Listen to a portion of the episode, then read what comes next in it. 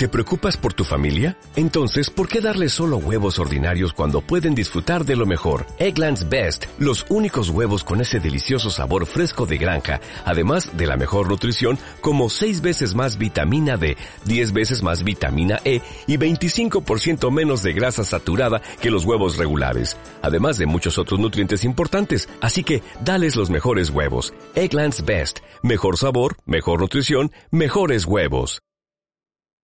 Buenos días, buenas tardes o buenas noches, dependiendo de la hora a la que escuchéis el podcast, y bienvenido al tercer episodio de Radio Fitman Power. Deciros antes de empezar que también tenéis los podcasts en versión vídeo en mi canal de YouTube, Fitman Power, y hoy vamos a traer una nueva entrevista en la que vamos a hablar sobre CrossFit con Alberto Almirante. De todas formas, se trata de la primera parte de una entrevista, es decir, vamos a grabar más adelante otra, así que podéis aprovechar y dejar en los comentarios cualquier duda que tengáis, porque en la próxima entrevista vamos a profundizar mucho más en temas de CrossFit, como puede ser en aspectos de la programación o de cómo mejorar cada una de las cualidades físicas. En esta vamos a tratar aspectos más básicos como qué es el CrossFit, cuáles son sus principales beneficios e inconvenientes, haciendo bastante hincapié en la mala fama que tiene por el riesgo de lesión y viendo si es verdad o no que el CrossFit es un deporte con un alto riesgo de lesión. También vamos a hablar sobre cómo empezar a introducirnos en la práctica de este deporte con algo de vocabulario básico y cómo trabajar la técnica de los diferentes ejercicios. Veremos si es conveniente o no hacer ejercicios que pueden ser potencialmente lesivos en el caso de que vayamos o no vayamos a competir. Veremos para qué tipo de personas es recomendable este deporte y cómo se estructura una competición de CrossFit y qué hay que hacer para participar en ella. Así que no me voy a enrollar más y os dejo con la entrevista. Escucha cómo suena, imposible va a llegar nadie me va a frenar, ahora soy yo el que se va a levantar. Muy buenas a todos, estamos aquí hoy en el Centro Deportivo Selected Trainers en Granada con Alberto Almirante, entrenador personal que nos va a hablar específicamente sobre CrossFit, pero antes sería conveniente hacerle unas preguntas un poco más personales para conocerle. Y en definitiva, dinos, Alberto, quién eres, cuál es tu formación, por qué estás aquí y cuáles son tus objetivos. Pues, como bien ha dicho Carlos, soy Alberto Almirante, soy graduado en Ciencias de la Actividad Física y del Deporte, eh, máster en entrenamiento personal y trabajo como entrenador personal aquí en Select Trainers. Em, bueno, uno de mis últimos proyectos ha sido el trabajo de fin de máster que he realizado sobre la mejora de las capacidades físicas a través del entrenamiento en CrossFit. Y bueno, eh, considero que, mi trabajo es mi pasión. Me gusta muchísimo, así que sobre, sobre su trabajo de, fin de máster tengo que decir que yo me lo he leído entero y que está bastante interesante y me resultó a mí bastante didáctico, se podría decir. Y ahora, siguiendo precisamente con esto del entrenamiento personal, seguimos también con preguntas también personales, vamos a definir un poco qué es para ti el entrenamiento personal. Bueno, eh, desde mi punto de vista, el entrenamiento personal es la mejor herramienta que tenemos para conseguir el objetivo de una persona, eh, objetivo relacionado con el ejercicio físico o la actividad deportiva, eh, ya que es el entrenamiento más individualizado. Yo veo, que hay, yo veo que hay gente que no tiene tan en cuenta el entrenamiento o la nutrición y en general el sistema de sanidad en España y creo que en todo el mundo se centra más en que cuando hay un enfermo le den la medicina adecuada que en tener unos hábitos de vida para que no haya enfermos. Por suerte, poco a poco, pues se nos va incluyendo, se nos va teniendo mucho más en cuenta en todo el ámbito sanitario y con suerte, dentro de una década estamos totalmente incluidos en el ámbito sanitario y, con la importancia que se le debería dar a la actividad física y, al ejercicio físico. Pues sí, porque es una pena que no haya dietistas y entrenadores en el mundo más directamente de la salud. Totalmente. Vamos a seguir ya con preguntas más específicas de CrossFit. Y puede que haya alguien que vea este vídeo que no haya oído en su vida la palabra CrossFit Así que explícanos cómo le dirías qué es el CrossFit a una persona de ese tipo. Bueno, CrossFit es entrenamiento de alta intensidad, constantemente variado, se ejecutan una gran cantidad de movimientos eh, que provienen de otras disciplinas deportivas como la gimnasia deportiva, la artrofilia y el levantamiento de pesas o los deportes de resistencia. Es una disciplina deportiva que se encuentra actualmente en auge, de hecho, a nivel mundial. Y más concretamente en España, eh, desde el 2006 hemos pasado de tener 6 centros deportivos de CrossFit a tener más de 300. Para que te haga una idea. En definitiva, se trataría de mezclar ejercicios con el propio peso corporal, ejercicios de levantar pesos externos como la alterofilia y ejercicios de resistencia como podría ser, por ejemplo, ciclismo, remo, natación, correr. correcto. Vale, entonces, ¿podrías darnos algún ejemplo de un entrenamiento de CrossFit específico? Por supuesto, uno, mm, eh, bueno, en CrossFit existen los huracanes clásicos, son los trabajos metabólicos eh, iniciales que hubo en CrossFit y uno de ellos, por ejemplo, es Nicole, que consiste en realizar en 20 minutos la mayor cantidad de rondas posibles de correr 400 metros y cuando acabes realizar el mayor número de dominadas posibles. Como vemos, mezclar tanto entrenamiento de lo que es la resistencia, la velocidad y la fuerza, porque también estás haciendo dominada. Sí. Vale. Vamos a seguir con la temática del CrossFit y cuáles crees que serían, en definitiva, los principales beneficios de la práctica de este deporte. Bueno, por un lado, con CrossFit podemos mejorar la condición física de cualquier persona, podemos mejorar la fuerza, la resistencia, la velocidad, sus diferentes manifestaciones. Eh, también genera una gran motivación y una gran adherencia al ejercicio físico, que teniendo en cuenta la epidemia de obesidad, de diabetes y de otras enfermedades que tenemos en nuestra sociedad actual, es de gran importancia. Y también está evidenciado científicamente que produce importantes mejoras en la composición corporal. Dices que provoca mejora en la composición corporal. Correcto. Entonces, ¿crees que sería una buena opción o la mejor opción para generar hipertrofia? Bueno, eh, sería una opción para, generar hipertrofia porque, como te digo, está evidenciado a corto y a largo plazo que produce esas mejoras, que produce aumento en la masa muscular, disminución en la masa grasa. Aunque, claro, todo esto depende del objetivo de esa persona y de su contexto. Si lo que quieres es hipertrofia, eh, probablemente debería de optar por métodos eh, mucho más clásicos como el culturismo, por ejemplo. El entrenamiento en un gimnasio tradicional de toda la vida, vaya. Entonces, en definitiva, el CrossFit lo que te permite es incrementar o mejorar todas las cualidades físicas, pero sin centrarte en específico en ninguna de ellas. Es decir, no te va a permitir ser el más rápido, el más fuerte o el más estético, pero sí que vas a tener una media, vas a ser capaz de hacer cualquier cosa, de enfrentarte a cosas desconocidas, se podría decir. ¿no? Sí, a diferentes retos. Consiste en eso, en crear el atleta más completo posible. No vas a ser el mejor en cada cosa, pero sí vas a ser todo lo bueno que puedas en todo. Sobre lo que comentas de la adherencia, además, estoy bastante de acuerdo en que mucha gente que no soporta ir a un gimnasio tradicional se meten a una clase de CrossFit. Bueno, igual el primer día no, porque es un poco duro, pero cuando llevan ya una semana haciendo CrossFit, yo veo que a la gente es algo que le encanta y más que nada es porque es un reto tanto mental como físico al final. Aparte de que cada día vas a trabajar cosas distintas, tus entrenamientos van a ser diferentes, pues también el trabajo en comunidad, el trabajo con el resto de personas motiva bastante. Además, yo cuando he probado algún WOD, la verdad es que estás haciéndolo y durante el tiempo que estás haciéndolo, la verdad es que piensas, que acabe ya, por Dios, pero cuando acabes dices, joder, soy el puto amo. y bueno, también las sesiones de entrenamiento de CrossFit tienen una duración aproximada de una hora. Ya depende de lo que vayamos a hacer, pero una hora de entrenamiento, la verdad que con lo, ocupados que estamos en nuestro día a día, es bastante positivo. Sí, sí. Bueno, vamos a seguir ahora que ya hemos hablado sobre los beneficios del CrossFit ¿Cuáles crees que podrían ser ahora los inconvenientes, por el otro lado? Eh, bueno, eh, se habla mucho de riesgo de lesión en CrossFit y de hecho dentro de la literatura científica que tenemos para CrossFit eh, es uno de los temas que más se ha tratado. tengo que decir que en cuanto, en comparación con otros deportes, CrossFit tiene el mismo riesgo de lesión que disciplinas parecidas como la gimnasia deportiva, la arterofilia o el powerlifting y que incluso tiene un riesgo de lesión menor que deportes como el fútbol, el rugby o el baloncesto.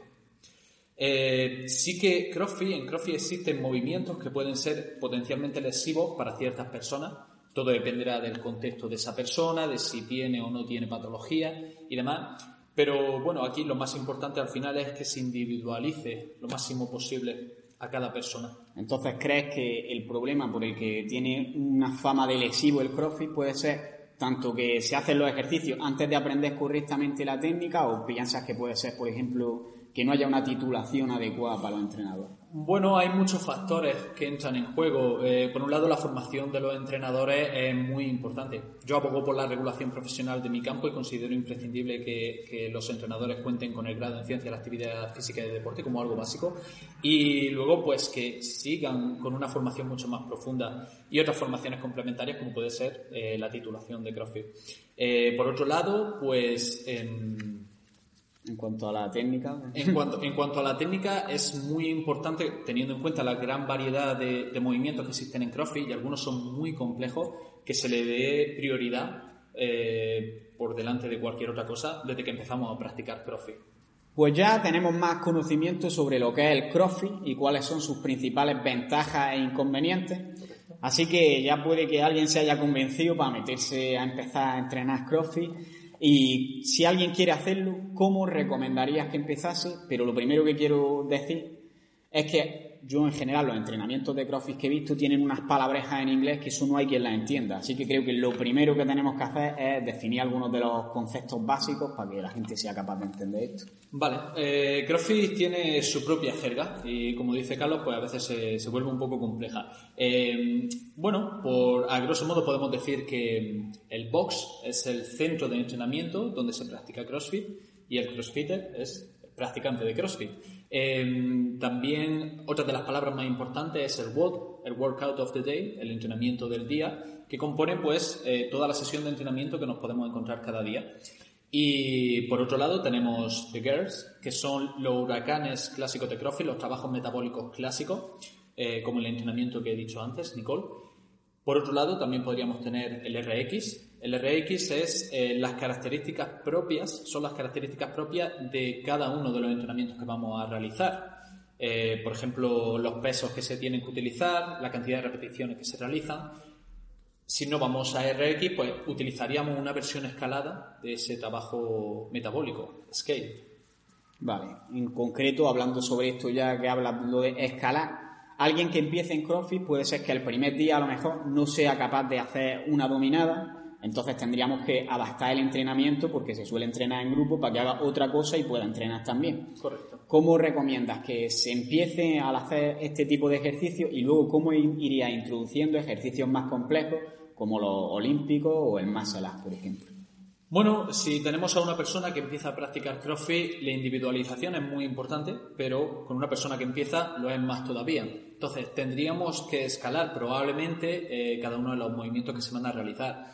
Como bien has dicho tú, si no somos capaces de realizar una dominada, tendremos que hacer una regresión y ver por dónde empezamos, realizando remos o incluso realizando únicamente retracciones escapulares.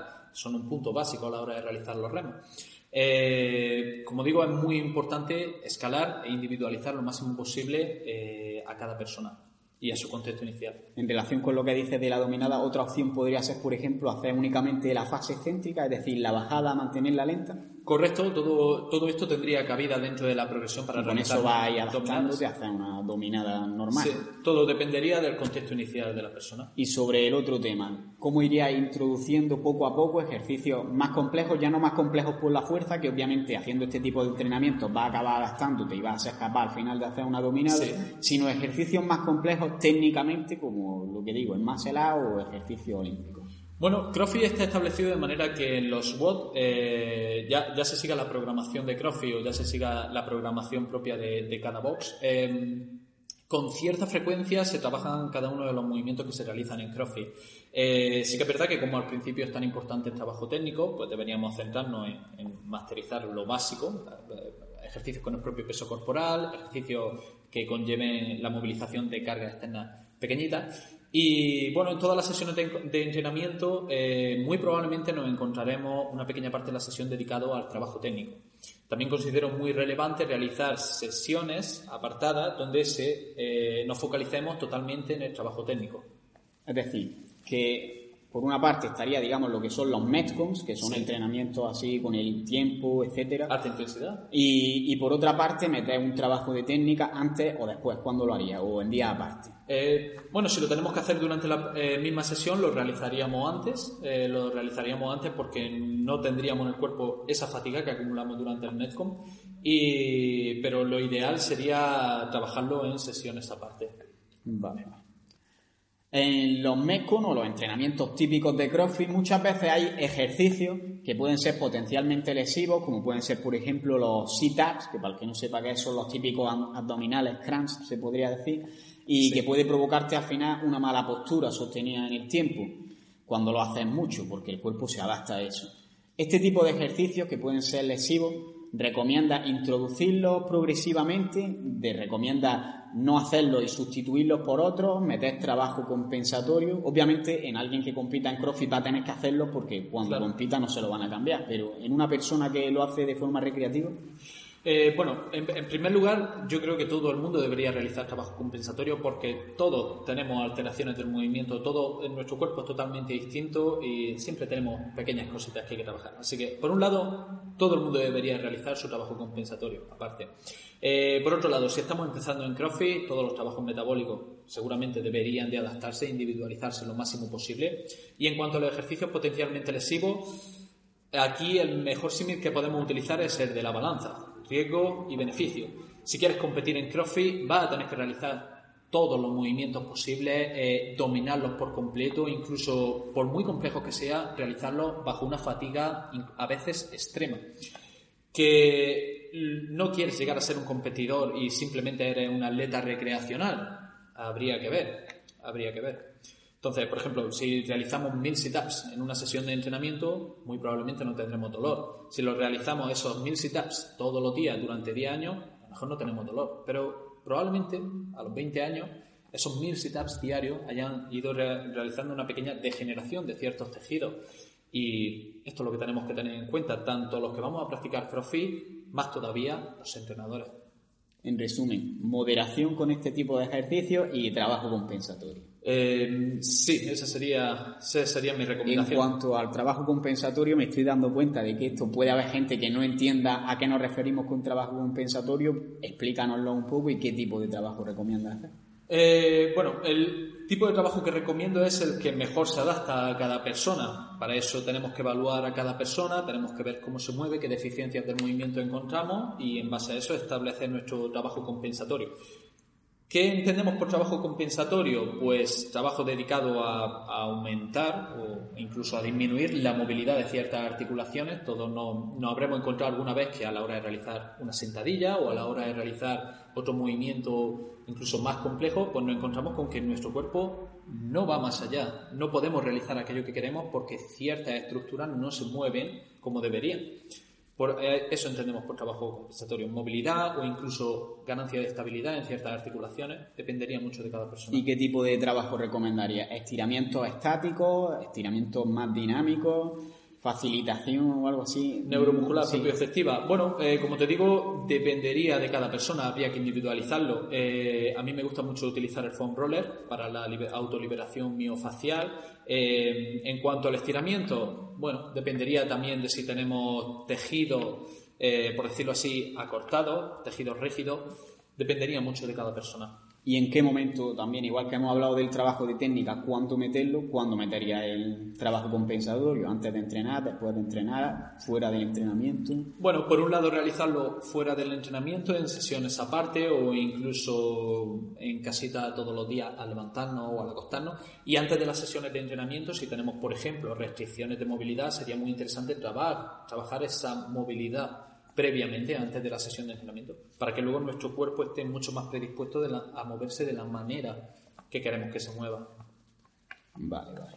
Pues bueno, ya tenemos aquí una idea sobre cómo evitar estas lesiones, en cierto modo, en CrossFit. Bueno, y ahora que ya hemos hablado un poco sobre cómo estructurar los entrenamientos de CrossFit, cuáles son sus ventajas e inconvenientes, ¿tú consideras que este es un deporte adecuado para cualquier persona?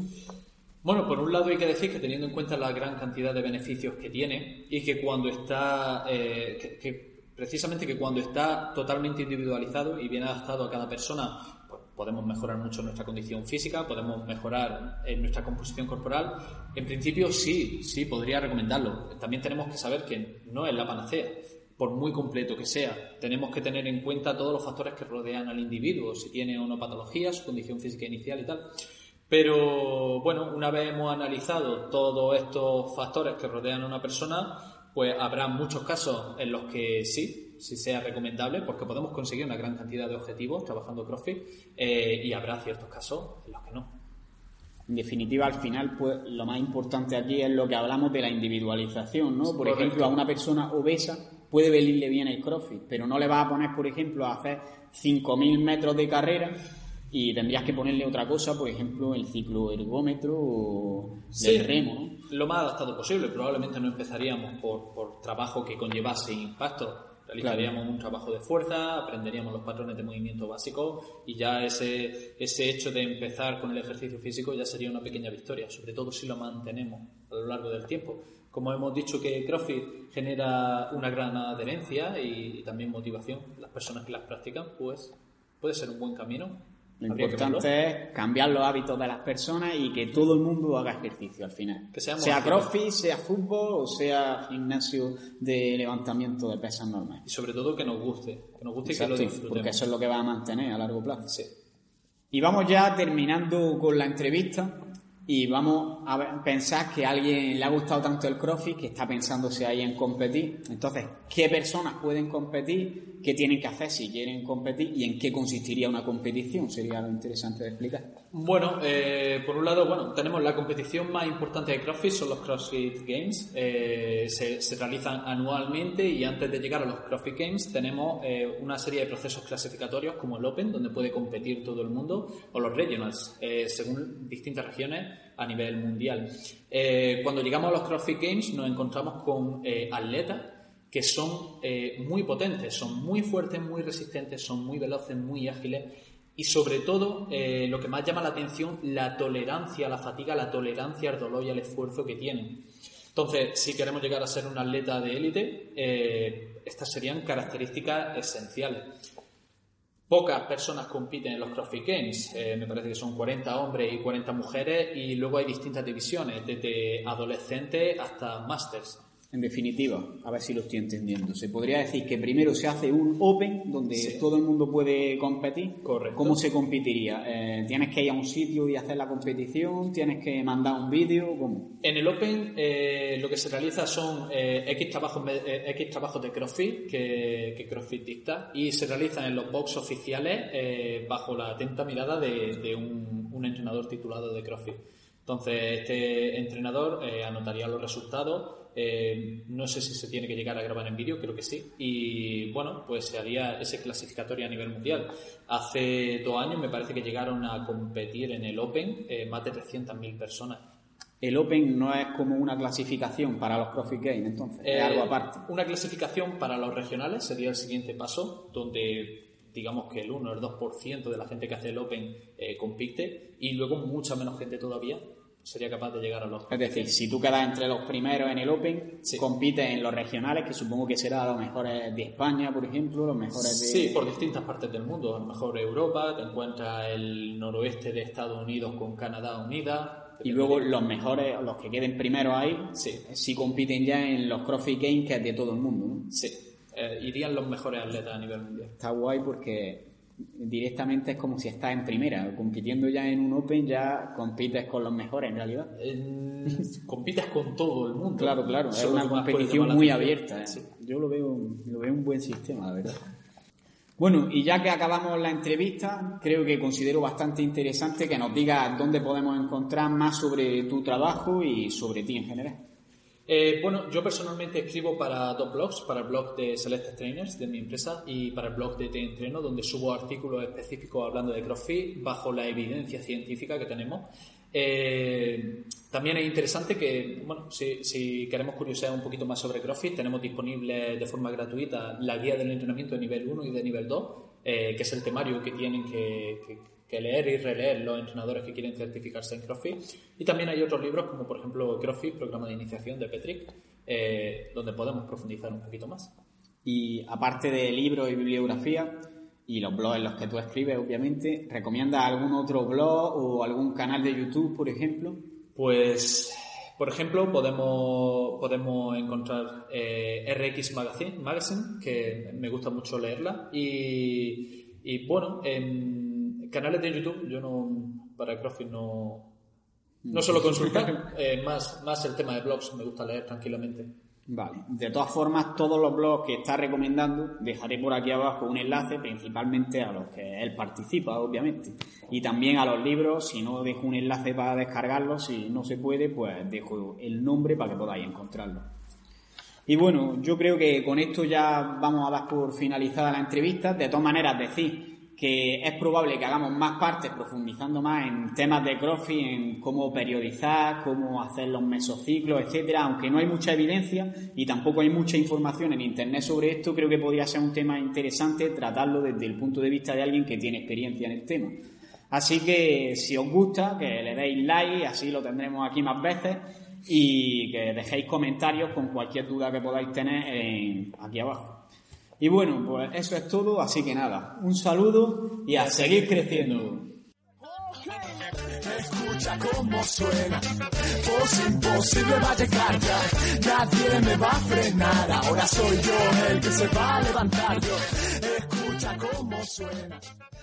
¿Te preocupas por tu familia? Entonces, ¿por qué darles solo huevos ordinarios cuando pueden disfrutar de lo mejor? Eggland's Best, los únicos huevos con ese delicioso sabor fresco de granja, además de la mejor nutrición, como 6 veces más vitamina D, 10 veces más vitamina E y 25% menos de grasa saturada que los huevos regulares, además de muchos otros nutrientes importantes. Así que, dales los mejores huevos. Eggland's Best, mejor sabor, mejor nutrición, mejores huevos.